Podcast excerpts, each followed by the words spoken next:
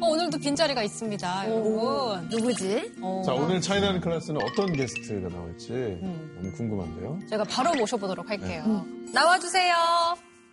와! 어, 어, 저기 나오나요? 어머, 어머.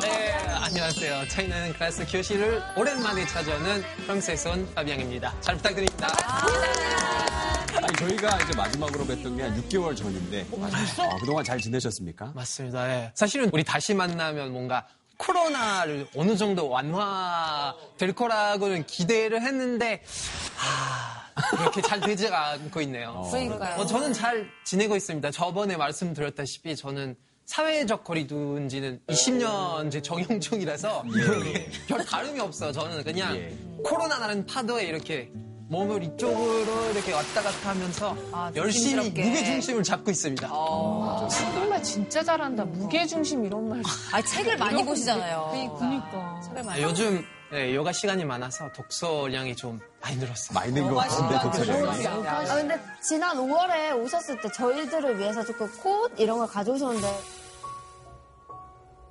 게스트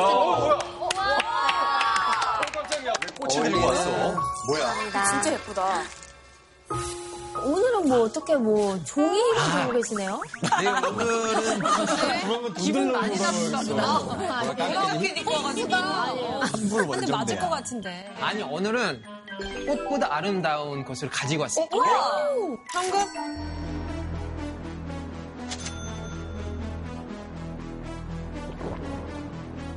바로 오늘의 주제의 힌트. 바로 오늘의 주제의 힌트. 다들 정적이 흘러, 정적이 흐르네요. 꽃보다 아름다운 게 힌트였어?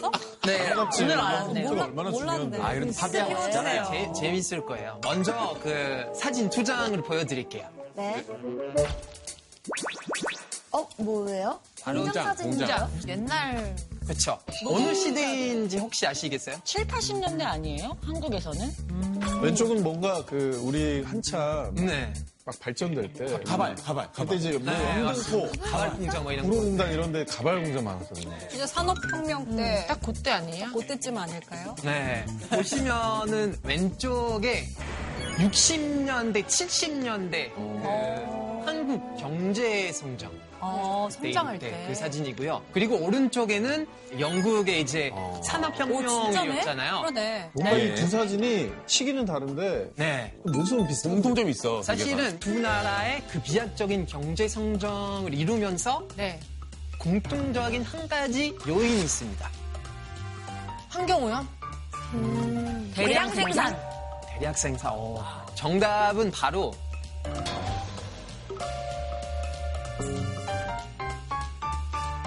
정답은 바로 예. 경제 성장을 이루면서 질병 퇴치.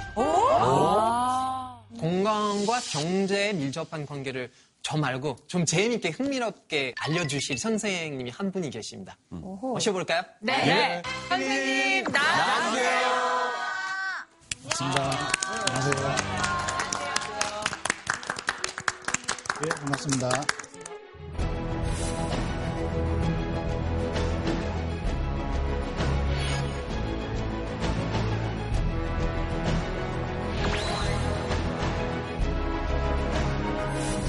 안녕하세요. 역사 속에서 미래를 찾는 건강 경제학자 홍석철입니다. 반갑습니다.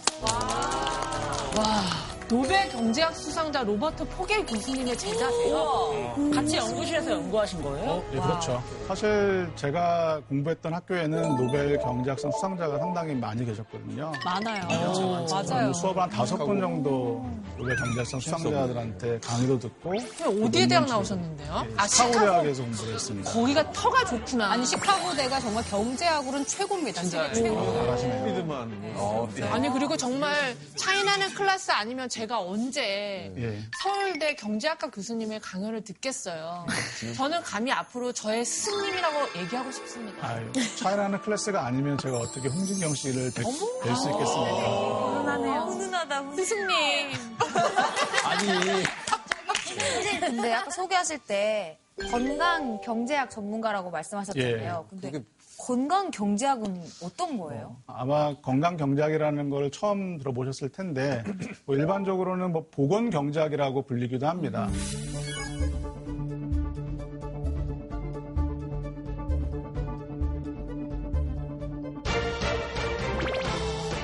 근데 듣기만 해도 읽기만 해도 사실 막 효율적 생산, 가치 좀 예. 되게 어렵거든요. 그렇죠. 예. 뭐 예를 하나 들어볼게요. 뭐 최근에 우리나라가 인구 고령화가 아주 심화되고 있잖아요. 그러면서 고령 인구가 많아지고 좀 더 오래 살다 보니까 의료비가 이제 상당히 크게 늘어나고 있어요. 그러니까 의료비가 늘어나면 국가 재정에서도 이거 어떻게 관리하는지가 이제 중요할 텐데 어, 사람들을 치료하는 데 의료비를 쓸 수도 있고요. 또는 만성질환에 걸리기 전에 사전 예방하는 데도 쓸 수 있지 않습니까? 그럼 어떤 데 쓰는 것이 좀 더 국민 건강을 증진하는 데 도움이 되는지 이런 걸 연구하는 게 효율성에 대한 부분이고요. 그러면 그 효율성을 기반으로 해서 어떤 투자가 훨씬 더 가치 있는지를 연구하는 그런 분야라고 볼 수 있겠죠. 뭐 이런 팬데믹 시기에 선생님 같은 분의 가치가 굉장히 올라가겠는데. 어, 그렇게 믿고 있습니다. 선생님, 아까 파비앙 씨가 예를 들어주셨던 내용들이 건강경제학에서 연구하는 그런 내용인 거죠? 예, 맞습니다. 수많은 연구들을 통해서 잘 규명된 사실이고요. 그둘 간의 관계가 단기적으로도 매우 중요하지만 장기적으로도 훨씬 더 큰 의미를 갖습니다. 요즘에 이제 코로나가 장기화되면서 우리가 참 상당히 관심을 가져야 될 주제라고 생각을 하는데요. 만약에 이런 코로나를 잘 대응하지 못하고 대처하지 못하면 거기서 발생하는 장기적인 경제적인 어떤 비용이 상당히 클 것이기 때문입니다. 특히나 이 코로나 시대를 겪고 있는 어린 세대에 미치는 장기적인 영향이 훨씬 더 크고요. 그래서 제가 오늘 준비한 주제는 아, 다음과 같습니다.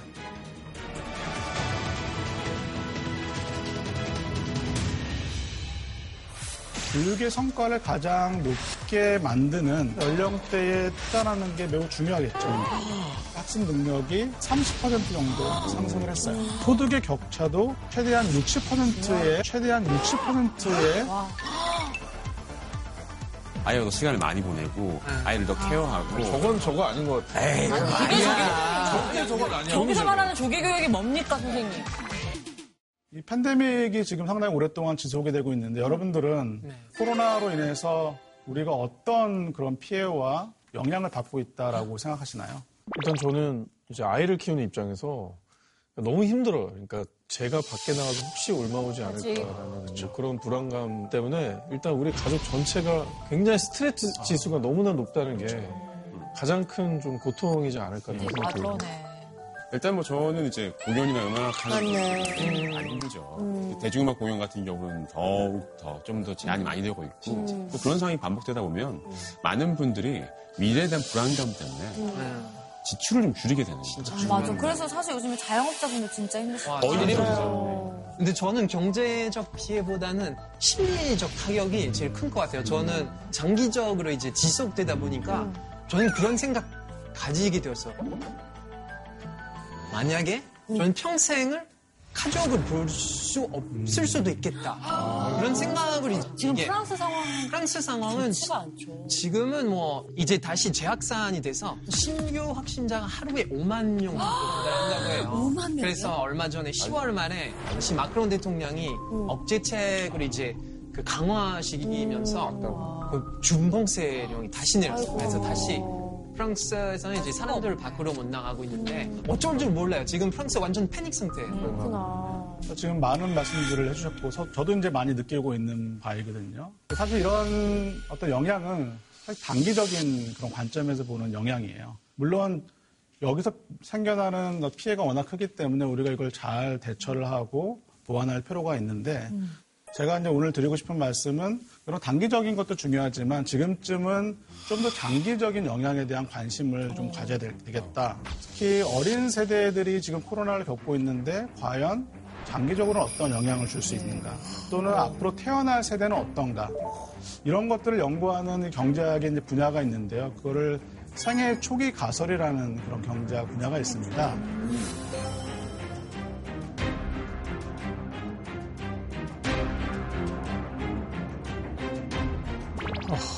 뭐 예전에는 가설이었지만 지금은 많은 실증 연구를 통해서 어, 규명이 됐기 때문에 이론으로 자리를 잡았습니다. 근데 어떤 영향을 준다는 거예요, 구체적으로요? 의학자나 역학자 같은 경우에는 이제 건강에 미치는 영향, 그러니까 생애에 걸쳐서 건강에 미치는 영향을 이제 보게 되는 거고, 저 같은 이제 경제학자의 관심은 생애에 걸쳐서 교육 수준이라던가 또는 임금이라던가 노동 생산성이라던가 이런 경제적인 어떤 성과에 미치는 영향을 의미합니다. 이를테면 좀 비슷한 예가 될지 모르겠지만 제 친구분들 아버지들이 전부 다 은퇴하시고 갑자기 진짜 약속도 한- 안 했는데 갑자기 색소폰을 불기 시작하신 거예요. 에? 갑자기요? 제 친구들 아버님들이 색소폰 동호회 아니야? 그거는? 아니 근데 너무 그냥 다들 짠 것처럼 동네에 무슨 일이 있었길래 생애 초기. 그 동네를 생애 사신 거예요, 초기에 저거를. 생애 초기에 이분들이 도대체 무슨 일이 있었나 되게 궁금해도 궁금하긴 한데 생애 중기라고. 근데 유럽에서는 6, 60세? 약간 좀 은퇴하고 나서 말씀하신 것처럼 많이- 많이- 삭소폰은 많이 그래 이 세대들이 태어나서 나랑 비슷하니까 그때 전 세계적인 뭐 색소폰 운석이 충돌했다거나 이런 유행이 소리야. 제 생각에는 그건 생애 초기의 어떤 영향이라기보다도 그 세대가 공유, 향유하는 뭔가, 예. 어떤 문화라든지 그런 영향이 아닐까. 근데 그럼 이런 건 어때요? 예. 지금 이 팬데믹 시대에 애들이 갑자기 학교에서 다 비슷한 수업을 받다가 온라인으로 비대면 수업으로 바뀌었잖아요. 근데 그걸 누가 지도해주는 사람이 있는 가정의 애와 없는 아이들은 따라잡는 속도가 다르잖아요. 거기서 뭔가 격차가 벌어지는 거. 요거 좀 맞는 예 어, 아닌가요? 역시 반장다우시네. 역시 사실 저희가 그 주제를 색소폰 뒤에 좀 다루긴 합니다. 근데 오늘 이제 처음에 이제 말씀드릴 내용은 생애 초기 가설을 규명하는 다양한 역사적인 그런 사례들이 있는데요. 질문 하나 드릴 텐데 역사적으로 가장 큰 팬데믹이 무엇이었을까요? 맞춰도 됩니까? 많이 배웠잖아요. 맞춰도 됩니까, 이거? 맞춰, 네, 맞춰. 강의를 세번 하지 들었어요. 스페인 독감. 아 역시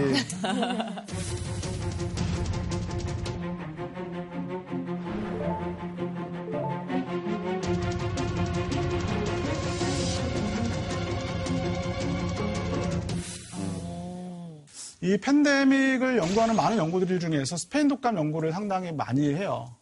그 이유는 우선 은 스페인 독감이 전 세계적으로 영향을 준 대표적인 그런 팬데믹이고요. 두 번째는 스페인 독감이 개인의 생애에 걸친 여러 가지 기록들이나 자료들을 활용할 수 있는 그런 장점들이 있고요. 그리고 이 시기만 하더라도 아직 의료 기술이 의학 지식이 발전하지 않았어요. 그러다 보니 누구든지 그런 위험에 노출되게 되는 거죠. 마치 실험실에서 실험하듯이. 그래서 이런 것들 우리가 자연 실험적인 어떤 사례라라고 이야기할 수 있고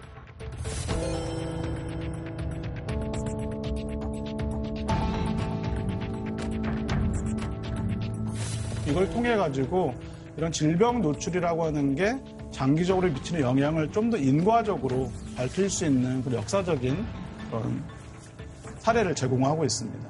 스페인 독감을 연구한 대표적인 연구 중에 하나가 2006년에 콜롬비아 대학의 더글러스 아몬드 교수가 1918년 인플루엔자 팬데믹이 끝났는가라는 논문을 발표를 했는데요.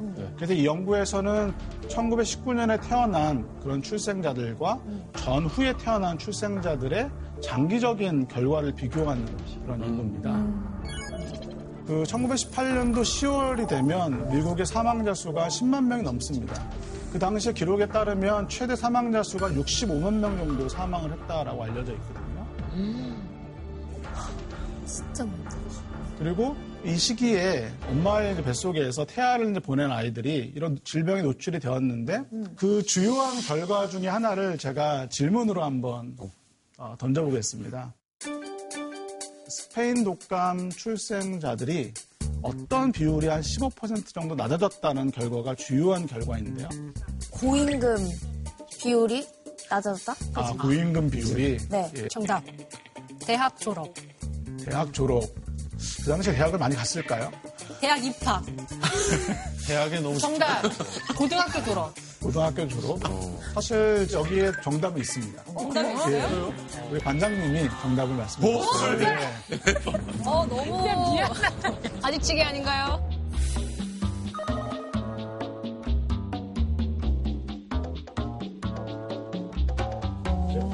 교육을 안 했다는 건가? 각각의 출생 연도에서 사람들의 평균적인 교육 연수를 그래프로 이렇게 한번 그려보면요. 어? 1912년부터 1922년에 출생한 사람들이 한 40세에서 60세 사이에 평가된 평균적인 교육 연수를 본 거예요. 그럼 쭉 올라가잖아요. 올라가는 이유는 아무래도 이제 경제가 발전하고 있기 때문에 국가가 교육에 대한 투자를 열심히 해서 점점점 개선이 되고 있는데 딱 보시면 1919년에 출생한 출생자들의 교육 연수가 이런 추이에서 상당히 벗어나는 걸 볼 수 있어요. 저거에 저기 뾰족하게 움푹 파인 거 저기예요? 맞습니다. 여기서 이 그래프에서 보면 한 1.5개월 정도가 평균 적으로 낮아졌습니다. 1.5개월이면 큰 값이 아닌 것 같아요. 생각보다 1.5개월로 그랬다는 그런데 그 출생자 모두가 평균적으로 1.5개월 낮아진 것이기 때문에 차이가. 국가 전체적으로 보면 엄청난 영향이에요. 네. 팬데믹이라는 것이 해당 세대의 어떤 교육 환경에 극적으로 영향을 미쳤다는 거예요. 좀 더 그 메커니즘을 좀 말씀을 드리자면 요 시기에 태아기를 보내는 경우에는 많은 의학 연구에서 보면 질병이 노출되었을 때 태아가 뇌 기능에 저하시킨다라는 그런 연구들이 상당히 많이 있고요. 어, 또 한편으로는 생후에 건강에 여러 가지 문제들이 야기된다라는 그런 연구들도 상당히 많이 있습니다. 그러면 살아가면서 건강의 수준이 낮아지기 때문에 역시 교육 성과도 함께 낮아지는 이제 그런 문제가 있겠죠. 그렇죠. 그몸 여기서 뭐- 아프면 이제 결석하고 그럼 맞습니다. 학교를 못 예. 가고 아, 근데 그 사람들 잘못도 없는데. 이거 너무 억울하네요. 맞아. 스페인 독감 출생자가 평균 어떤 지표가 정답! 연봉. 예, 연봉 IQ. IQ 정답은 평균 임금입니다. 아, 예. 이렇게 평균 임금이 5에서 9% 정도 낮아진 이유를 크게 두 가지를 들고 있습니다. 하나는 교육 연수가 낮아져서 생겨난 결과이고요. 나머지 절반의 영향은 살아가면서 건강 수준이 낮아지기 때문에 그러면 노동 현장에서 일을 덜 생산성이 낮아지겠죠. 일도 덜 할 수 있고요. 거기서 나타난 결과라는 거죠. 실제 이 1960년, 80년대 인구조사에는 어떤 항목이 있냐면 건강의 문제로 일을 할 수 없는 지 여부를 묻는 질문이 있습니다. 그리고 이 논문에는 1919년생들이 건강의 문제로 일을 하지 않는 비율이 훨씬 더 높게 나타납니다. 팬데믹이 그러니까 1919년 세대한테 완전 직격탄을 날렸네요. 선생님, 근데 이런 검증이 미국 외 다른 나라에서도 좀 나온 게 있나요? 사실 스페인 독감이 미국뿐만 아니라 전 세계 영향을 줬기 때문에 상당히 많은 국가들에서 비슷한 연구들을 해왔습니다. 그 일제 강점기, 요 1918년이 일제 강점기거든요.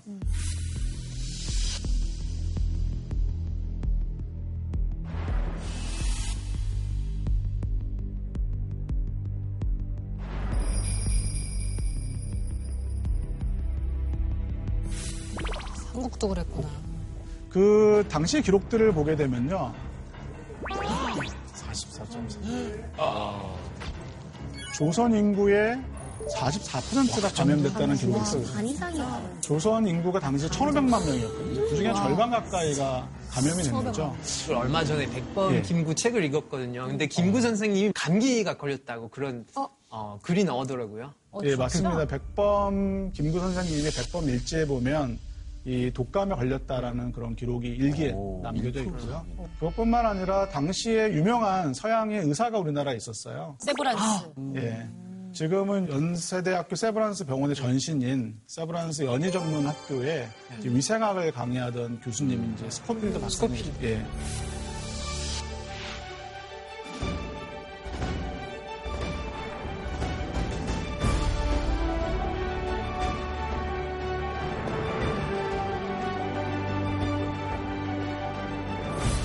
스코필드 박사님이 당시에 미국의 유명한 의학 저널인 자마라는 저널에 논문을 하나 보냅니다.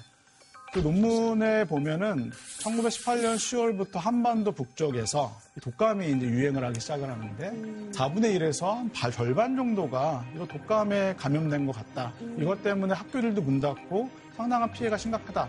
이런 이제 논문을 게재를 하셨죠. 제가 예전에 재중원이라는 드라마에 출연을 아. 했었거든요. 저는 원정님으로 나왔었거든요. 에비선, 에비선이죠. 네, 에비선 원정님으로 나왔는데 그걸 공부를 했었어요? 네, 그래서 그분이 나오시더라고요. 그분이 캐나다 출신인데 그분이 한국어를 공부해서 한국어로 강의도 하셨고 한국 이름도 있었어요. 뭐, 뭐예요? 석호필? 석호필? 아, 맞아요. 석호필. 그래서 이제 어, 돈 진짜로? 석자를 써서 석호필. 진짜요? 그래서 나중에 프리즌 브레이크 주인공이 아, 스코필. 스코필. 그래서 그분이 나중에 독립운동가 되어서 그 독립선언서가 있잖아요. 영어로 번역하기도 하고 나중에 훈장 주서 내기도 해요. 정말 프랑스인에게 배우는 우리 역사. 놀랍습니다. 사실 제가 이제 연구를 했던 거는 앞서 보여드렸던 알몬드 교수의 연구와 비슷한데요. 어, 선생님께서 연구하신 거. 예, 제가 연구를 했습니다. 예. 1919년 출생자와 그 전후에 태어난 출생자의 장기적인 성과를 비교했습니다.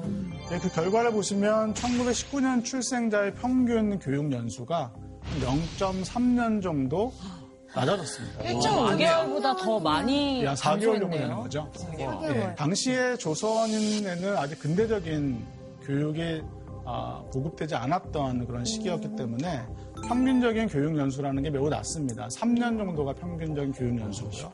그 중에 한 0.3년이면 한 10% 정도 예, 교육 성과에 부정적 영향을 미쳤다라고 볼 수 있죠. 이제 아까 1.5개월 정도 줄어도 엄청난 차이가 났다고 했는데 4개월이면 어느 정도 주- 차이가 벌어지게 되는 거죠? 소득 차이. 장기적으로 봤을 때.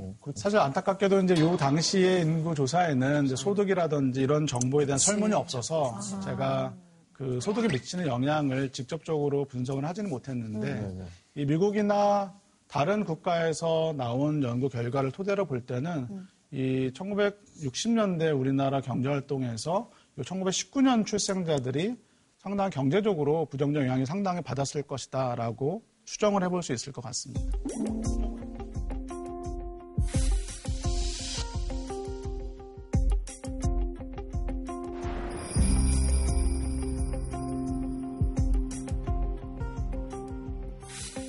아마 좀 관심을 가지고 보셨을 수도 있- 있을 텐데 경제학자들이 많은 관심을 갖는 그런 지표가 교육 성과입니다. 예. 경제학에서는 이거를 인적 자본이라는 말로 표현을 해요. human capital. 들어보, 예, human capital 들어보셨죠? 네. 어떤 의미인지 보이드림일 것 아시나요? 같아. human capital이요? 예. 인적 자본이요. 인적 자본을 좀 더 쉽게 이해하기 위해서 제가 좀 경제학의 이론을 아주 단순하고 재미있게 한번 또 그 설명을 해보겠습니다. 예. 경제학에서는 여러 가지 어려운 용어들을 많이 쓰는데요. 어, 효용이라는 용어를 많이 써요. 효용. 효용? 효용을 다른 말로 쉽게 표현하면 행복, 만족감 뭐 그런 거예요. 삶의 만족감. 그럼 여러분들은 그 행복이나 삶의 만족감을 어떤 행동을 하면 얻게 되나요? 행복할 때요? 예. 맛있는 걸 먹을 때. 맛있는 거 때. SNS의 따봉, 아, 아, 많이 눌러드리죠. 도파민 홍수. 이제 운동하고 나서 그 도파민 쏟아지잖아요. 그 도파민이 분부될 때 그때 제일 행복한 것 같아요. 그냥 바쁜 중에 약간의 여유를 누릴 때? 어, 이것도 좋죠. 중요하죠. 사실 저도 다르지가 않아요. 지금 말씀하신 것처럼 저도 맛있는 거 먹으면 행복하고 또 가족과 함께 뭐 휴가를 즐기면 행복하고 똑같습니다. 모든 사람들은. 경제학에서는 이 행복이라는 걸 어떻게 만들어내는지를 한번 보게 되면 차갑게. 왠지 나 인정해. 효율적으로 시간을 사용할 때. 맞습니다. 이게 우리가 가지고 있는 맞아요. 제한된 조건이 있어요. 모든 사람이 가지고 있는 조건. 그 조건은 시간이에요. 네. 그 시간을 어떻게 활용하는지인데 지금 말씀하신 여러 가지 그런 행복의 조건들을 좀 경제학 용어로 정리하자면 한쪽은 노동 시간이고요. 한쪽은 여가의 시간이에요.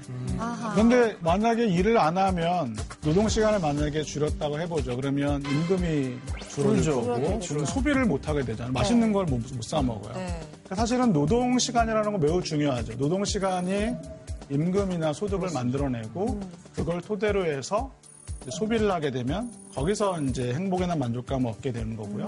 여가는 그 자체가 행복이나 만족감을 만들어내는 중요한 요소죠. 근데 이 노동 시간이라고 하는 거는 양적인 개념이에요. 인적 자본이라고 하는 것은 사실은 질적인 개념입니다. 한마디로 몸값이 올라가면 일을 적게 해도 되니까 인적 자본이 올라간다는 그런 말씀이신 거예요? 예, 맞습니다. 그 인적 자본을 우선 한번 정의를 내려보면 개인이 보유한 능력이나 기술의 숙련도라던가 또는 지식 이런 것들을 포괄하는 개념이고요. 스펙이네요, 스펙. 여기 능력이라는 게 스펙으로 보일 수도 있겠지만 예. 다양한 요소를 포함할 수 있어요. 인성이 될 수도 있고요. 창의성이 될 수도 있고, 뭐 사회성이 될 수도 있고요. 인적 자본이 이제 왜 중요할지 생각을 한번 해보면 만약에 내가 인적 자본의 수준이 높아요. 그러면 그 임금이나 소득도 높아지겠죠. 네. 그리고 소비를 더 많이 할 수 있으니까 나의 삶의 질이 더 좋아질 수도 있고 또 한편으로는 인적 자본이 높아지면 내가 소득이 높으니까 굳이 일을 많이 안 해도 되잖아요. 그럼 노동 시간을 좀 줄이고 여가에 더 많은 시간 쓸 수 있으니까 나의 삶의 질이 더 좋아질 수 있겠죠. 그러네요. 그러니까 인적 자본이라고 하는 거는 개인 차원에서는 매우 중요한 거고요. 국가적인 차원에서도 보면 매우 중요한데요.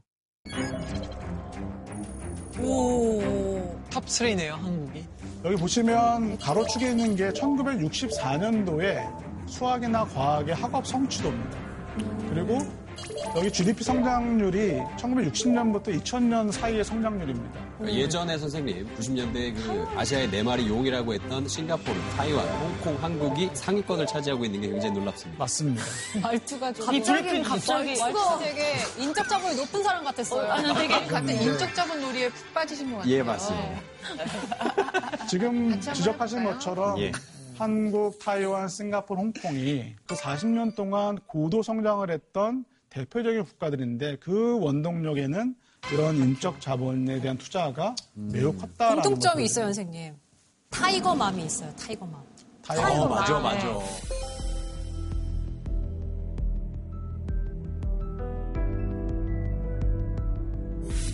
tiger mom들이 있기 때문에 맞아. 교육 수준이 높을 수밖에 없고 그래서 우리가 이렇게 위에 있는 거예요. 그렇죠. 뭐 네, 저도 어머니도 혹시 tiger mom이셨습니까? 부정하진 않겠습니다. 예.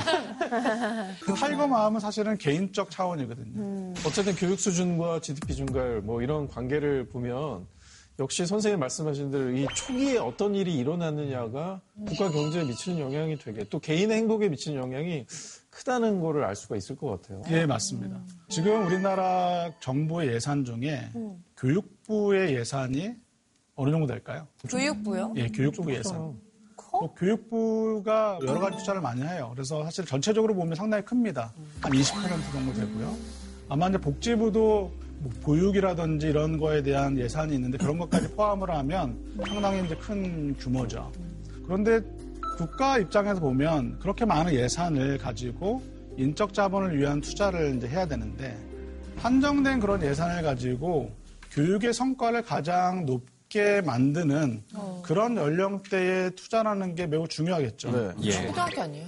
생애 초기. 세계 초기에 요즘 시대는 40 플러스 교육도 중요하다 뭐 이런 것도 배웠었거든요. 그렇죠. 요즘에는 평생 교육을 이제 많이 이야기를 하죠. 만약에 국가가 예. 한 1조 원 정도의 예산이 있어요. 이걸 가지고 뭔가 교육 투자를 하고 싶은 거죠. 그러면 여러 가지 옵션들이 있습니다. 그냥 은행에 돈을 넣을 수도 있죠. 그리고 이자율이 나오겠죠. 그런 수익률이 있을 거고 그게 아니라 특정한 세대에 교육 투자를 해가지고 뭐 경제 성장에 도움이 된다면 거기서 얻는 수익률이 있겠죠. 그 그림을 한번 준비를 했는데요. 나 지금 해야 되네? 그 그림을 한번 준비를 했는데요. 나 지금 해야 되네?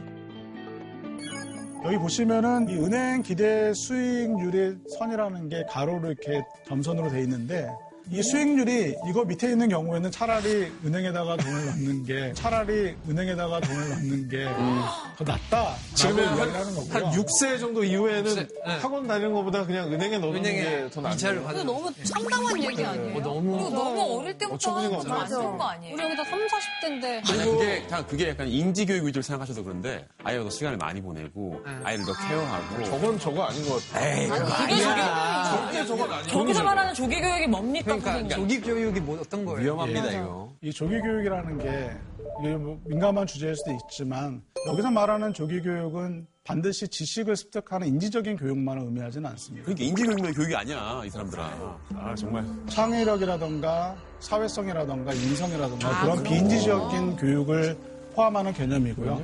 사실 헤크만 교수가 강조하는 거는 인지 능력 못지않게 비인지 능력을 키우기 위한 교육 투자가 훨씬 더 중요할 수도 있다라는 이야기를 하고 있습니다.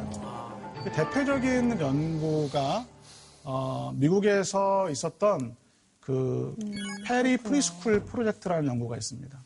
Perry preschool.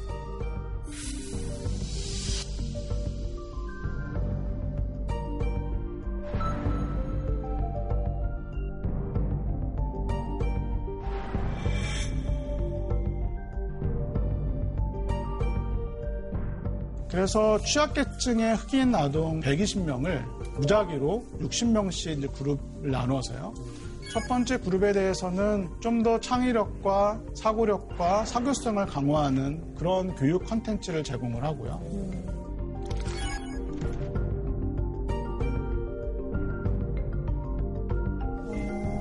그리고 40년간 성장 과정을 추적을 했는데 그 결과는 사실은 매우 놀랍습니다. 그럼 거의 최근까지 아니에요? 예, 최근까지 기- 계속 추적 조사를 하면서 장기적으로 어떤 효과가 있는지를 본 거죠. 우선은 가장 직접적으로 생각할 수 있는 결과는 학습 능력이 좋아지지 않았을까. 예. 실제로 B그룹과 A그룹을 비교했을 때 A그룹의 학습 능력이 한 30% 정도 상승을 했어요. 두 번째는 범죄율이 34%가 감소했습니다. 임금 격차도 날 것 같아요. 지금 파비앙 씨가 말씀하신 것처럼 소득의 격차도 상당히 크게 났는데요. 최대한 60%의 최대한 60%의 어떤 소득 격차까지 관측이 됩니다. 60인.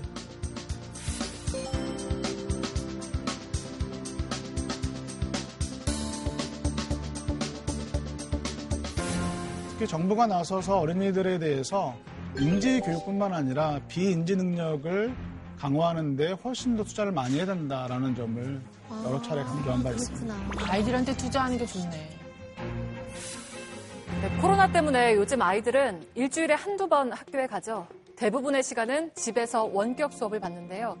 그런데 수업의 질이 떨어진다는 불만의 목소리가 큽니다. 아이들이 부모 동의 없이 휴대전화로 결제해서 문제가 된 사례는 올해 유독 더 늘었습니다.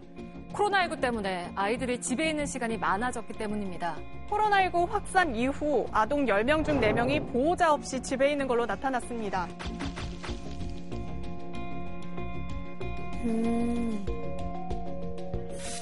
아, 그치. 그니까. 이런 식으로 좀 아이들이 관련된 코로나19로 인해서 집에 방치되는 아이들도 너무 많고 사망하는 사례도 너무 많아지고 있는 그런 상황이잖아요. 그리고 선생님이 가정 환경을 잘해야 된다라고 말씀하셨는데 이게 알게 모르게 벌어지는 가정 내 뭐 학대나 폭력이 있잖아요. 이것도 더 심해질 것 같다는 걱정도 많이 들거든요. 그러니까 이런 거야말로 진짜 생애 초기에 겪을 수 있는 위험 요소가 아닐까 싶거든요. 맞습니다. 저도 그 기사를 보고 상당히 충격을 받았는데요. 지금 우리는 이 코로나 확진자가 몇 명이 더 생기느냐, 이걸 어떻게 방역을 하느냐에 대해서 훨씬 더 많은 관심을 가지고 있는데 좀 더 장기적인 관점에서 보면 이런 어린 아이들이라던가 생애 초기에 대해서 우리가 어떤 교육 환경을 제공을 하고 어, 생 인적 자본을 높이기 위해 노력을 하느냐에 따라서 그들의 미래가 상당히 좌우될 수 있는 그런 여지가 있다라고 생각이 됩니다. 저도 아이가 이제 1학년이어가지고 저희, 학교는, 저희 아이는 이제 학교에 들어가자마자 비대면 교육을 실시하게 됐는데 이게 와 정말 생각보다 어렵더라고요. 맞아. 서울대 나오는 덕은 씨도. 아, 일단, 일단 집중하기가 좀 힘들고 서로 상호작용을 하는 게 얘네한테 소모가 어마어마해. 아니 그리고 집에 양육자가 있는 환경이랑 없는 환경이랑 또 저게 되게 다를 것 같잖아요. 되게 어린 나이 때는 그게 좀 집중하기 힘들잖아요. 컨트롤하기 어려울 것 같아요. 그리고 뭐, 뭐 집중을 떠나서 어린애 혼자 집에 놔두면 안 돼, 일단. 그렇잖아. 프랑스에서도 이런 비슷한 좀 이슈가 나오고 있나요? 비대면 수업 학습 격차 뭐 이런 얘기들. 이 프랑스 같은 경우에는 이제 비대면 교육이 되게 생소해요. 그 디지털화 우리는 잘 되지 있지 않아요. 그러니까 이제 선생님들이 뭐 컴퓨터를 활용하는 숙제를 내주진 않아요. 왜냐하면 어느 집안이 이제 컴퓨터가 없고 있기 때문에 이제 소외감을 이제 좀, 좀 느끼지 않기 위해서 이렇게 잘안 하는데 평등의 선을 좀 낮춰서 그렇죠. 비슷한 교육을 하는 약간 관념적으로도 선생님들이 부정하고 있기도 하고 그래서 굉장히 뭐 어떻게 할지가 모르겠다고 굉장히 완전 혼란스럽대요. 그나마 인터넷이 있는 우리나라가 다행인 거죠. 네. 한국과 프랑스의 이런 격차라는 게 국내에서 가정 환경에 따른 격차와 비슷한 그런 사례인 것 같아요. 사실 이 교육 불평등이라는 문제는 예전에도 계속 있었던 것인데 이 코로나 환경 때문에 이 불평등 문제가 훨씬 더 커졌다고 생각이 됩니다. 불평등을 줄여가는 방법 중에 하나가 교육의 환경을 비슷하게 만들어주는 거거든요. 교육에 필요한 장비라던가 교육에 필요한 교재라던가 컨텐츠라던가 이런 게 가정 형편이라든지 또는 맞벌이라든지 이런 거 이유 때문에 잘 안 되는 경우가 많거든요. 이걸 훨씬 더 적극적으로 잘 환경을 만들어주는 그런 정책이 아마 필요할 수도 있을 거고요. 맞아요. 그리고 진짜 걱정되는 게 선생님. 단지 지식을 배우고 이런 걸 떠나서요. 학교에서요. 애들끼리 싸우기도 하고 편도 갈려보고 이러면서 사회성이 발달되는 거예요. 사람을 어떻게 대해야 되는지. 근데 요 시기가 좀 더 길어지면 그 사회성을 배워야 되는 애들이 나중에 성인이 됐을 때 굉장히 사회성이 떨어질 확률이 높겠다라는 높아요. 생각이 맞아, 들어요. 맞아.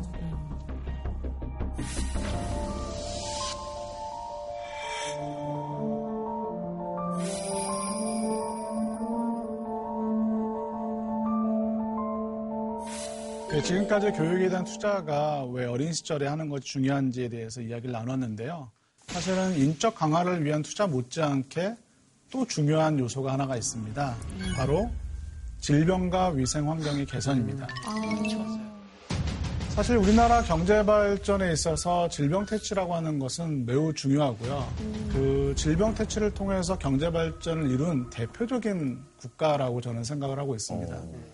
그 기억하실지 모르겠지만 1960년대, 70년대에 많이 했던 여러 가지 캠페인들이 있습니다.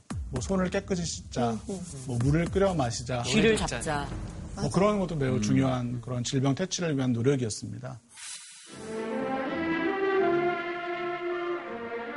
음식물을 조심해서 다루지 않으면 우리는 모르는 새 체내 여러 가지 기생충, 즉 회충, 요충, 편충 등을 기르게 되기 쉽습니다. 어른, 아이 할 것 없이 모두 기생충을 없애고 건강하며 명랑한 내일을 설계합시다.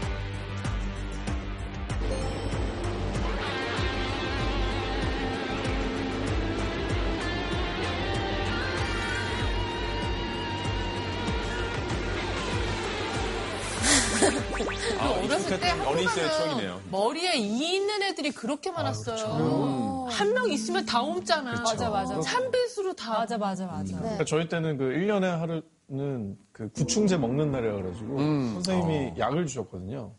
약이 되게 컸어요. 네, 그래가지고 알이 설마 이만했겠어요, 오삼진 씨. 이제 어린 입장에서는 어린 입장에서는 진짜 이만했던 게 잘 안 넘. 안 도와주니. 저 공감. 아니, 아니, 근데- 본 적이 없어요. 아니, 아니 구충제를 먹게 했는데 그게 크진 않았어. 이만 구충제를 원래 숨겨서 안 먹는 친구들이 있었어요. 먹기 힘들다고. 그러면 이제 나중에 체면 검사 날 왕창 걸려가지고 선생님한테 이제 해충한테 맞고 보는 앞에서 약 먹어야 되는. 이만한 이야기. 네. 진짜 커, 진짜 커. 사실은 기생충이라는 게 이게 뭐 감염이 됐다 그래서 당장 사망을 하거나 그러진 않거든요. 그런데 기생충의 문제는 이게 몸에 들어왔을 때 여러 가지 에너지를 다 빨아들이기 때문에 아이들의 경우에는 교육 성과도 안 좋아지고 건강도 안 좋아지고 이런 문제가 이제 발생을 하는 거죠. 그만큼 이런 노력들이 사실은 매우 중요하고 실제로 그러면 어느 정도의 성과가 있었는지를 한번 보도록 하겠습니다. 우선은 제1군 감염병 발병률이라는 것은 떨어졌. 어, 치사율도 상당히 높고 질병 부담을 상당히 줄 수 있는 그런 중요한 감염성 질환을 의미하는데 이 안에는 뭐 장티푸스나 콜레라, 뭐 결핵 이런 질환들이 들어가 있고요. 그 1960년대, 70년대 초까지 이런 질병 퇴치 운동의 결과로서 발병률이 크게 이제 하락한 걸 볼 수 있고요. 80년대 넘어가게 되면 상당히 줄어드는데요. 2000년대, 2000년에 갑자기 이렇게 늘어났죠. 예. 네. 왜 그랬을까요? IMF? 월드컵? IMF? 죄송합니다. 스트레스. 면역 관련. 결핵이 상당히 결핵? 예, 이 시기에 결핵이 크게 증가를 했는데요. 근데 사실 한국에서 60년대, 70년대 겪으면서 결핵 퇴치 운동을 정말 열심히 했어요. 음. 크리스마스 씨, 예, 네, 크리스마스 씨를 붙여서 이렇게 보내고 했지 않습니까? 네. 그 기금으로 이제 결핵 퇴치 운동을 했는데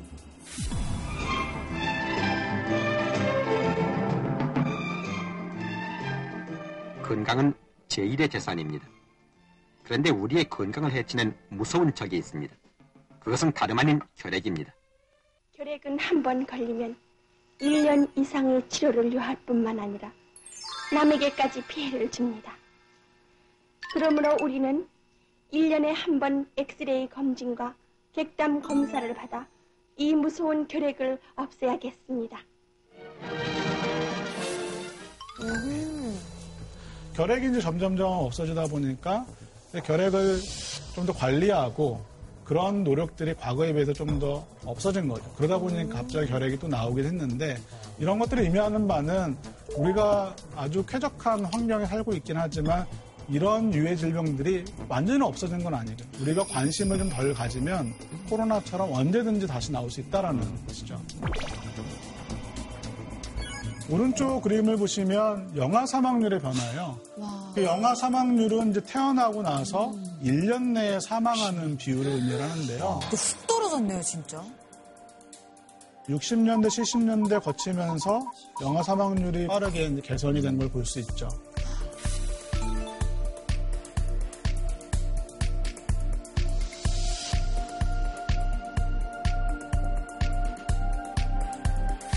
영아 사망률 자체가 물론 중요하기도 하지만 이것이 의미하는 바는 이 시기에 질병 퇴치하고 위생을 개선하려고 하는 노력이 아이들이 훨씬 더 건강한 그런 삶을 살 수 있도록 만들어줬고 교육의 성과도 또 높이는 그런 영향을 주게 된 것이죠. 저렇게 되면 뭐 어쨌든 경제 전반적인 성장에도 기여를 좀 했겠네요, 선생님. 아, 물론입니다. 다음 그림을 보시면 영아 사망률의 변화율이라는 게 한국 같은 경우에 10% 이상 떨어졌다라는 거고요. 확 줄었다. 그리고 생활 지수라고 하는 거는 소득이랑 건강, 교육 수준을 가지고 그 국가의 생활 수준을 평가하는 지표가 있습니다. 1위라는 거는 아주 가장 좋은 거고요.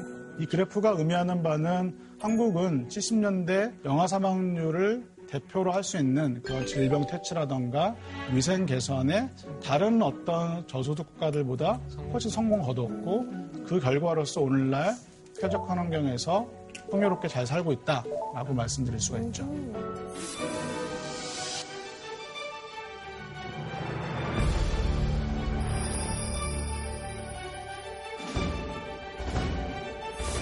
그 질병 퇴치와 생활 수준의 장기적인 발전의 관계를 이제 보기 위해서는 우리가 생활 수준을 어떻게 측정할 것인가를 좀 알아야 돼요. 요즘에는 우리가 생활 수준을 어떻게 측정하나요? 생활 수준? 지평수요. 지평수. 지평수 중요하죠. 신장. 신장. 어떤 양육, 아, 발달. 발달. 신체 발달. 뭐 국민소득. 예, 국민소득. 사실은 국민소득 GDP가 가장 많이 쓰이는 생활 수준의 지표예요.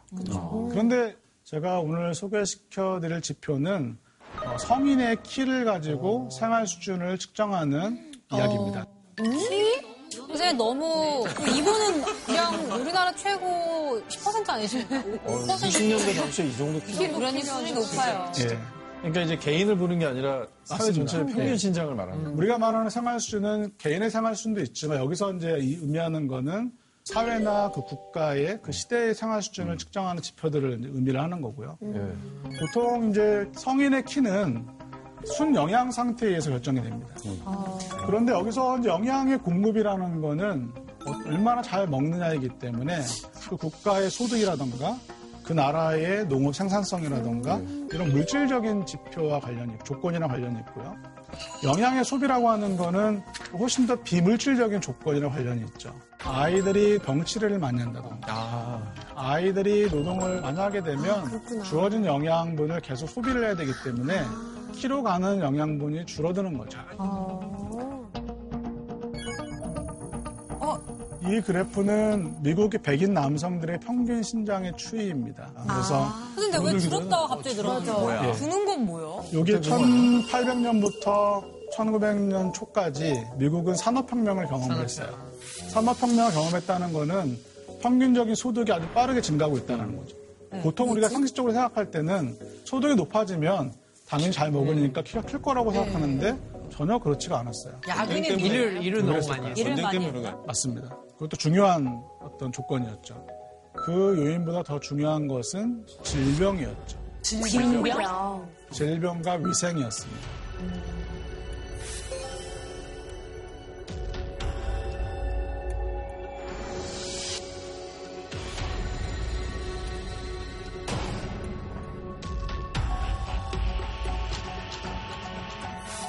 이 산업화 시대가 한참 심화되면서 당시 기록들을 보면 영아 사망률이 아까 1년 내에 사망하는 비율인데 1000명이 태어나면 미국의 경우는 한 200명 정도가 1년 내에 사망을 했어요. 진짜 높다. 그만큼 당시의 질병이나 위생 환경이라는 게 매우 열악했던 시절이었고 가장 취약했던 계층이 이런 영유아 그리고 어린 아이들이었다는 것이죠.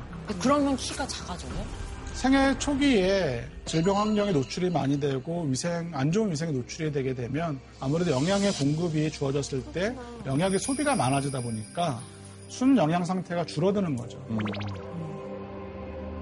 저희가 그 산업혁명기의 위생에 어떤 문제가 있었는지를 좀 더 재밌게 한번 구성하기 위해서 영상을 하나 준- 준비했는데 한번 보시겠습니까? 네. 아, 레미생아.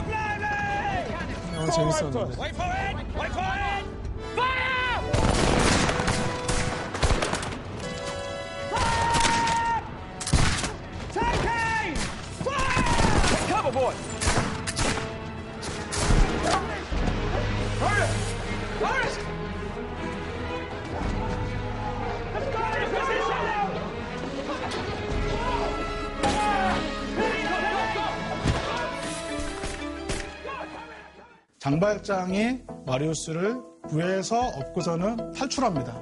어떻게 탈출했을까요? 이거는 뭐 빅토르 위고의 나라 우리 또 파비안 씨가 안 맞히면 누가 맞히겠어요? 책도 많이 보시고. 네. 그렇죠. 하수도로 내려가지 않았어요? 하수도. 네.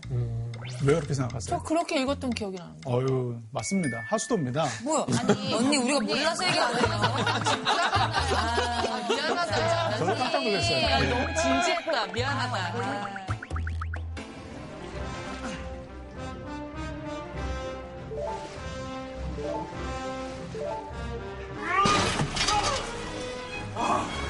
가수도를 통해서.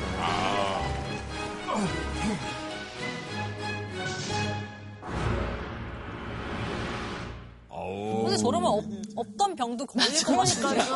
탈출하다 중에 병 걸려 죽을 것 같은데. 사실 이 하수도라고 하는 게 매우 중요했어요, 당시에는.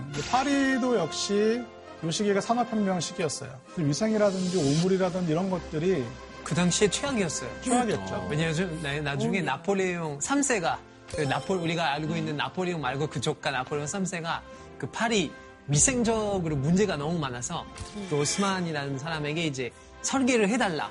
그때 지금의 파리가 되는 거예요. 그 전에는 그 위생 문제 때문에 너무 많은 사람들이 죽고 그 주의가 엄청 많았어요. 어쨌든 이때는 파리에도 이런 시설이 갖추어져 있었다라는 얘기네요. 굉장히 완벽하게 갖춰진 건 아니고 요 시기부터 19세기 중반부터 각국에서 이런 위생 개선을 위한 여러 가지 노력들을 해온 거죠.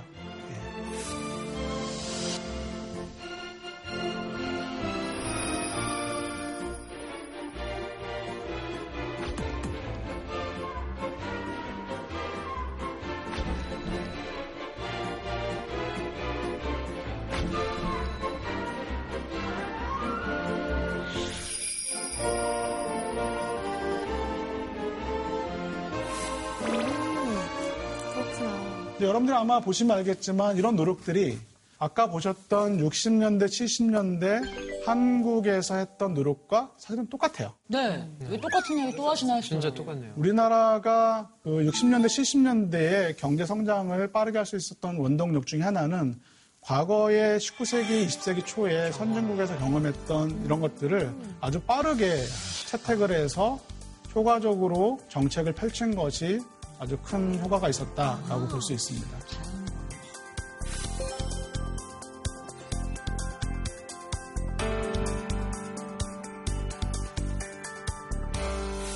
그리고 사실 이런 질병 퇴치가 성장에 미치는 영향은요, 단기적으로 보면 찾아보기가 어려워요. 우리가 300년 정도의 또는 뭐 오랫동안의 기간 동안에 봐야지 그런 성장에 어떤 효과가 뚜렷하게 그 관측되는 이번. 코비드 19 때도 뭐 단기적으로 봤을 때 우리가 이렇게 하는 게 맞느냐, 딴 나라 보니까 이렇더라 이런 얘기들이 많았는데 시간이 지나면서 아, 어떤 게 좀 더 옳았구나, 어떤 게 좀 별로였구나 하는 것들을 알게 되는 게 달라지는 거예요. 그러니까, 그러니까 대한민국에서 어느 정도 합의가 된 것 같은데 서양을 보면 막 갈라져 싸우잖아요. 예. 이거는 락다운하면 안 된다, 오픈하자, 마스크 안 쓰겠다, 나가서 뭐 장 보겠다 이런 사람 싸우고 있는데 선생님이 그런 논쟁을 보면 어떤 생각이 드세요? 사실 이 방역이라고 하는 게 어, 어떤 장단점이 있어요. 지금 말씀하신 것처럼 두 개의 큰 키워드가 있는데 하나는 건강이냐, 하나는 경제냐 이 문제죠. 아, 둘다 생존의 문제예요. 네. 아파서 죽느냐, 굶어 죽느냐. 근데 평시에는 두 개의 이 키워드가 서로 잘 조화를 이룹니다. 그래서 건강한 국민 건강에도 증진하면서도 경제 성장을 이룰 수가 있는데 지금 코로나 시기에는 사실 상충 관계예요. 네. 그럼 하나는 선택해서 집중해서 해야 되는 건가요? 둘 다 할 수는 없나요? 중용해서? 만약에 우리가 건강에 집중을 해서 뭐 봉쇄를 한다던가 완전 폐쇄를 하게 되면 경제 상당한 비용이 발생할 거고요. 경제를 살리기 위해서 다 오픈한다 그러면 건강에 상당한 비용이 발생을 하겠죠. 이때 경쟁이 필요한 거 아닙니까, 선생님? 맞습니다. 예. 두 밸런스. 어떤 정책을 쓰느냐는 각각의 정책에서 발생하는 비용이 어느 정도 되는지 또 편익이 얼마가 되는지를 서로 비교해서 적정한 수준의 방역을 유지하는 것이 매우 중요하죠. 사실 이게 미국만 보더라도 과거의 경험을 보면 이런 방역이라고 하는 것이 매우 중요하다라는 경제적인 관점에서 그런 역사적인 연구들이 있습니다. 그때 기록들을 보면 뭐 백신도 없었고 했기 때문에 여러 가지 정책들이 나오는데 그중에는 학교를 폐쇄한다던가 교회를 폐쇄한다던가 극장을 폐쇄한다던가 이런 정책들을 쓰게 돼요. 그런 정책들을 우리가 어, 약 비약물적 개입 이렇게 보통 이야기를 하죠.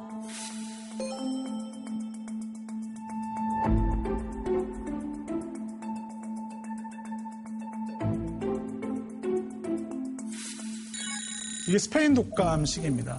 그러니까 1918년도에 미국에 있는 많은 도시들에 스페인 독감 영향을 줬는데 MPI라고 하는 비약물적 개입을 훨씬 더 많이 시행한 그런 도시일수록 네. 그 이후에 제조업의 고용의 성장률이 아주 빠르게 진행이 됩니다. 경제적인 성과가 이후에 더 좋았다는 거죠. 우리는 이미 교훈이 있었네요. 적기에 적절한 방역을 하고 질병의 확산을 차단하는 것이 경제에 매우 중요한 영향을 줄 수 있다는 겁니다. 예전뿐만 아니라 현재도 동일합니다. 올해 2분기의 경제 성장률, 여기 성장률은 전년 대비 성장률입니다. 물론 대부분의 국가들이 마이너스 역성장을 했죠.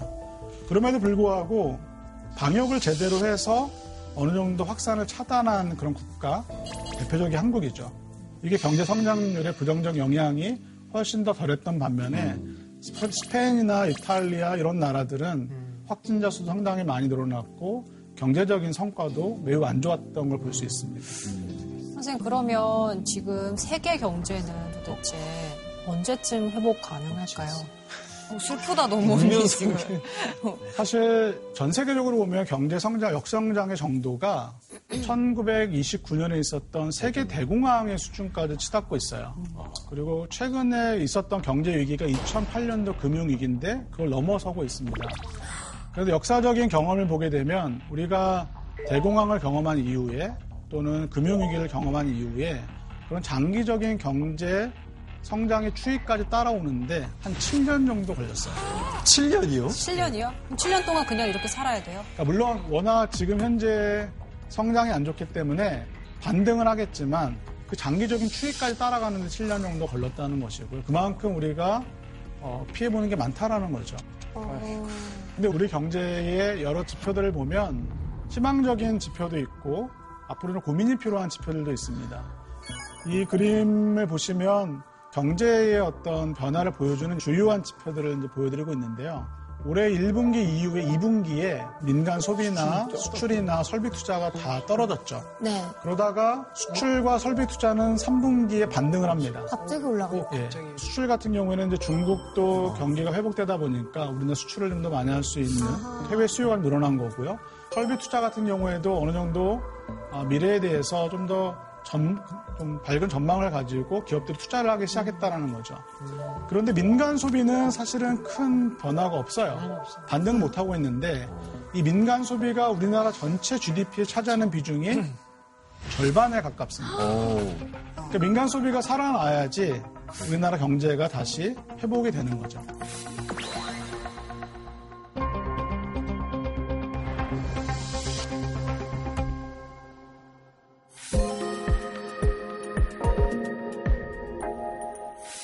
저희가 이제 역사적인 뭐 많은 얘기를 들었는데 이번 코로나19 사태에서는 좀 스페인 독감 이외에도 다양한 요소들을 많이 고려해야 될 것 같다는 생각은 들거든요. 어떤 점에 저희가 좀 주목을 해봐야 될지. 예, 맞습니다. 이 코로나 시대에는 스페인 독감과 똑같지는 않아요. 생애 초기에 미치는 영향도 뭐 예전에 비해서는 거의 없을 수도 있고요.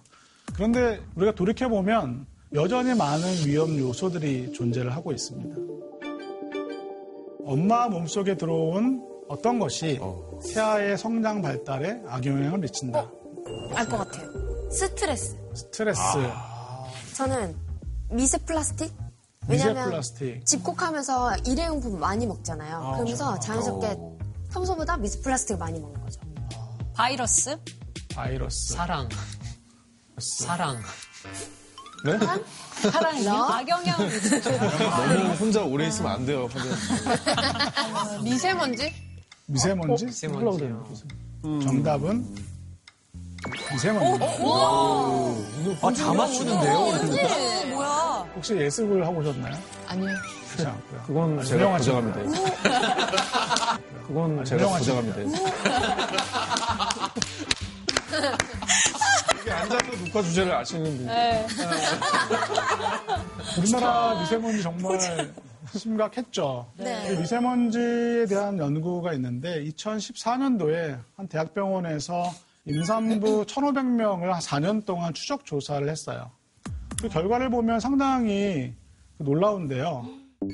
미세먼지 농도가 세제곱미터당 10마이크로그램이 증가하게 되면 저체중으로 아이가 태어날 확률이 한 7%가 증가를 하고요. 그리고 조산이나 사산율의 비율도 한 8% 정도 증가한다는 결과를 내놓았습니다. 와, 아니 미세먼지가 저렇게까지 영향을 끼칠 거라고 상상도 못했습니다. 어, 너무 심각한 거 와, 아니에요? 너무 높네요. 미세먼지가 약간 뇌발달이나 맞습니다. 이런 데 영향 끼치는 거에 대한 어떤 연구 결과는 없나요? 예, 이 연구에서도 이제 그런 얘기를 하는데요. 큰 도로에서 가까운 데 살게 되면 아무래도 미세먼지에 많이 노출이 되잖아요. 네. 그런 경우에 아이들의 교육 성과에 부정적 영향을 준다라는 그런 연구들이 있는데 그 이유는 미세먼지가 결국은 몸속에 들어와서 아이들의 신경 같은 데 영향을 줘서 교육 성과에 안 좋은 영향을 미친다라는 연구들이 있죠. 실제 우리나라 청소년들이 하루 평균 초미세먼지 노출량이 OECD 국가 중에서 두 번째라고 해요. 그리고 이런 미세먼지 노출되면 교육의 문제뿐만 아니라 뭐 성인이 되었을 때 이 폐 질환에 대한 가능성도 상당히 높아진다는 연구도 있고요. 그리고 좀 더 멀리 보면 수명에도 영향을 줄 수 있다라는 그런 연구도 있습니다. 나중에 먼날 이때 확 수명이 줄었는데 이때 왜 그랬어요? 조- 후손들이 그러면 미세먼지 때문에 인류가 이렇게 수명이 줄은 거다 이런 얘기 나올까봐 걱정. 그런 거 같기도 해요, 근데 진짜. 근데 미세먼지뿐만 아니라 우리가 다양한 그 환경 문제 노출돼 있어요. 이것도? 지구 온난화도 사실 매우 중요하죠. 이 하버드 대학에서 했던 연구에 따른 연구 결과에 따르면 임신 중에 높은 기온에 노출되는 경우에 저체중이라던가 조산의 위험이 증가한다라는 그런 연구 결과도 발표한 적이 있습니다. 어, 높은 기온. 예. 아, 근데 선생님, 임신 중에 높은 기온에 노출되는 건 좀 개인적인 문제고, 지구온난화는 조금 더 큰 그림으로 보는 건데, 그게 그렇게 관련이 있을까 싶습니다. 사실 개인적인 또 편차가 있을 텐데 여기서 말하는 거는 이제 지구 온난화 때문에 기온이 높아지게 되면 산모들이 얻게 되는 어떤 스트레스라던가 영향이 상당히 있을 수 있어요. 근데 의학 쪽에서는 이런 스트레스를 산모들이 많이 받게 되면 뭐 코티졸이라고 하는 그 호르몬이 더 많이 배출이 돼서 태아에 부정적 영향을 준다라는 호르몬이 나와서. 그런 이야기를 하고 있고요. 그 지금 사례들을 보시면 우리가 4차 산업혁명을 눈앞에 두고 있고 기술 발전도 있고 질병이나 위생 환경도 정말 많이 좋아졌음에도 불구하고 여전히 다양한 환경의 문제라던가 이런 스트레스의 문제라던가 이런 것들에 많이 노출돼 있다는 건 상당히 아이러니한 그런 문제라고 저는 볼 수 있고요. 환경 문제라던가 질병이라든 이런 문제가 한 세대에 영향을 주는 것은 아니고요. 최근의 연구들은 그 영향이 여러 세대에 걸쳐서 미칠 수 있다라는 그런 연구를 많이 하고 있는데요. 2차 세계대전이 끝날 즈음에 나치군이 네덜란드의 한 마을을 봉쇄를 합니다. 아이고. 그러다 보니까 그 마을에서 사람들이 나중에는 식량이 부족한 거예요. 근데 죽은 사람 말고도 살아있는 사람들은 상당히 이제 영양 부족으로 피해를 받겠죠. 그 중에는 임산부들도 평소에 필요한 영양 공급의 절반 정도 수준의 영양 공급밖에 받을 수 없었다고 해요. 그 산모 영양 공급 부족으로 인해 가지고 저체중아로 태어날 출생할 비중이 상당히 많이 늘었고요. 그리고 그들이 성인이 되었을 때 다양한 성인 질환의 발병률이 높아졌고요. 비만율도 상당히 높아진 것이 관측이 돼요. 그런데 그들이 또 아이를 낳았겠죠. 그 아이들에 대한 추- 추적 조사도 현재 진행 중에 있는데 놀랍게도 그 아이들도 역시 비슷한 유형의 성인 질환이라던가 비만의 문제에 시달리고 있다는 거죠. 안 좋은 게 계속 이렇게 대물림 되는 거잖아요. 그렇죠. 이런 것들이 대물림되는 것까지 생각한다면 진짜 국가가 정말 나서서 좋은 환경을 아이들한테 많이 만들어줘야 될 것 같아요. 사실 이 코로나 시대에 우리가 어, 해결해야 될 문제들이 엄청 많이 있죠. 근데 오늘 제가 말씀드린 여러 가지 사례들이나 뭐 경제학 이야기들은 이 코로나라고 하는 것이 질병을 퇴치하는 것이 단지 단기적인 그런 영향보다도 장기적인 관점에서 보면 좀 더 중요한 좀 더 의미 있는 영향이 분명히 있을 수 있다라는 거죠. 어떻게 보면 국가 발전에 중요한 것은 성장과 분배일 수가 있어요. 근데 성장을 위해서는 우리가 인적 자본을 어떻게 개발하고 이 삶의 조건을 어떻게 만드는지가 중요하고요. 그거에 따라 성장이 이제 이루어질 거고요. 또 우리가 어떤 조건에 사는지에 따라서 분배도 상당히 영향을 받게 될 겁니다. 불평등의 문제를 해소한다던가 이런 것들이. 특히 저소득 영유아에 대한 지원이 앞으로 불평등을 해소하고 양극화를 해소할 수 있는 가장 중요한 정책이 아닐까라는 생각이 들고 나아가서 국가 경쟁력을 더 강화할 수 있는 그런 정책이라고 생각을 합니다. 코로나로 인해서 어, 많은 위기에 직면해 있는데요. 이 문제를 어떻게 좀 더 적극적으로 해결할 수 있고 대처할 수 있는지 고민을 함께 하자라는 말씀으로 오늘 강의를 마치도록 하겠습니다. 감사합니다. 이 시기 많은 또 고민되시는 학부모들이 뭔가 아, 이렇게 하면 좀 희망을 찾을 수 있겠구나 생각해 볼 수 있는 좋은 시간이 아니었나 싶습니다. 오늘 또 간만에 이제 밖으로 나오신 우리 파비안 씨가 진짜 오랜만에 나왔어요. 네. 수업 함께 했는데 네. 어떠셨는지 궁금해요. 아, 오늘 흥미로운 강의 덕분에 정말 많이 배워가는 것 같아서 정말 좋고요. 사실 요즘 코로나19로 인하여 전 세계가 전전긍긍하고 있는데 항상 위기와 따라오는 것이 있어요. 기회라는 거죠. 약간 좀 위기의식을 이용해서 좋은 기회를 만들어서 조금 더 밝은 미래를 어, 만들 수 있는 희망을 가지고 네, 나중에 찾아뵐 때는 이제 코로나 완전 종식 음, 맞습니다. 했으면 좋겠습니다. 네. 예. 공식 안 되면 나오지 마세요. 저희 아기가 사실 생애 초기거든요. 그래서 오늘 강연이 저한테도 너무나 뜻깊은 시간이 아니었나 싶습니다. 어, 그럼. 훌륭한 강연 해주신 우리 홍석철 교수님께 다시 한번 박수를 네. 보내드리고 싶습니다. 예, 감사합니다.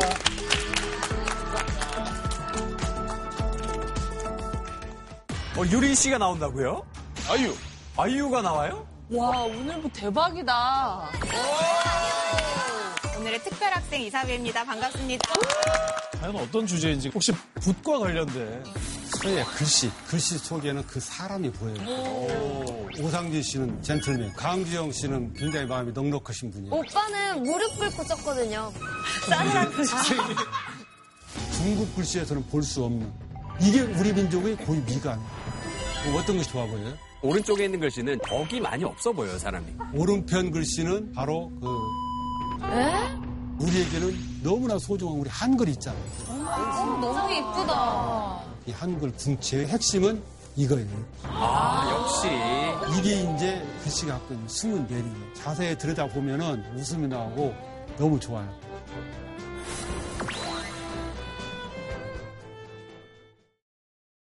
JTBC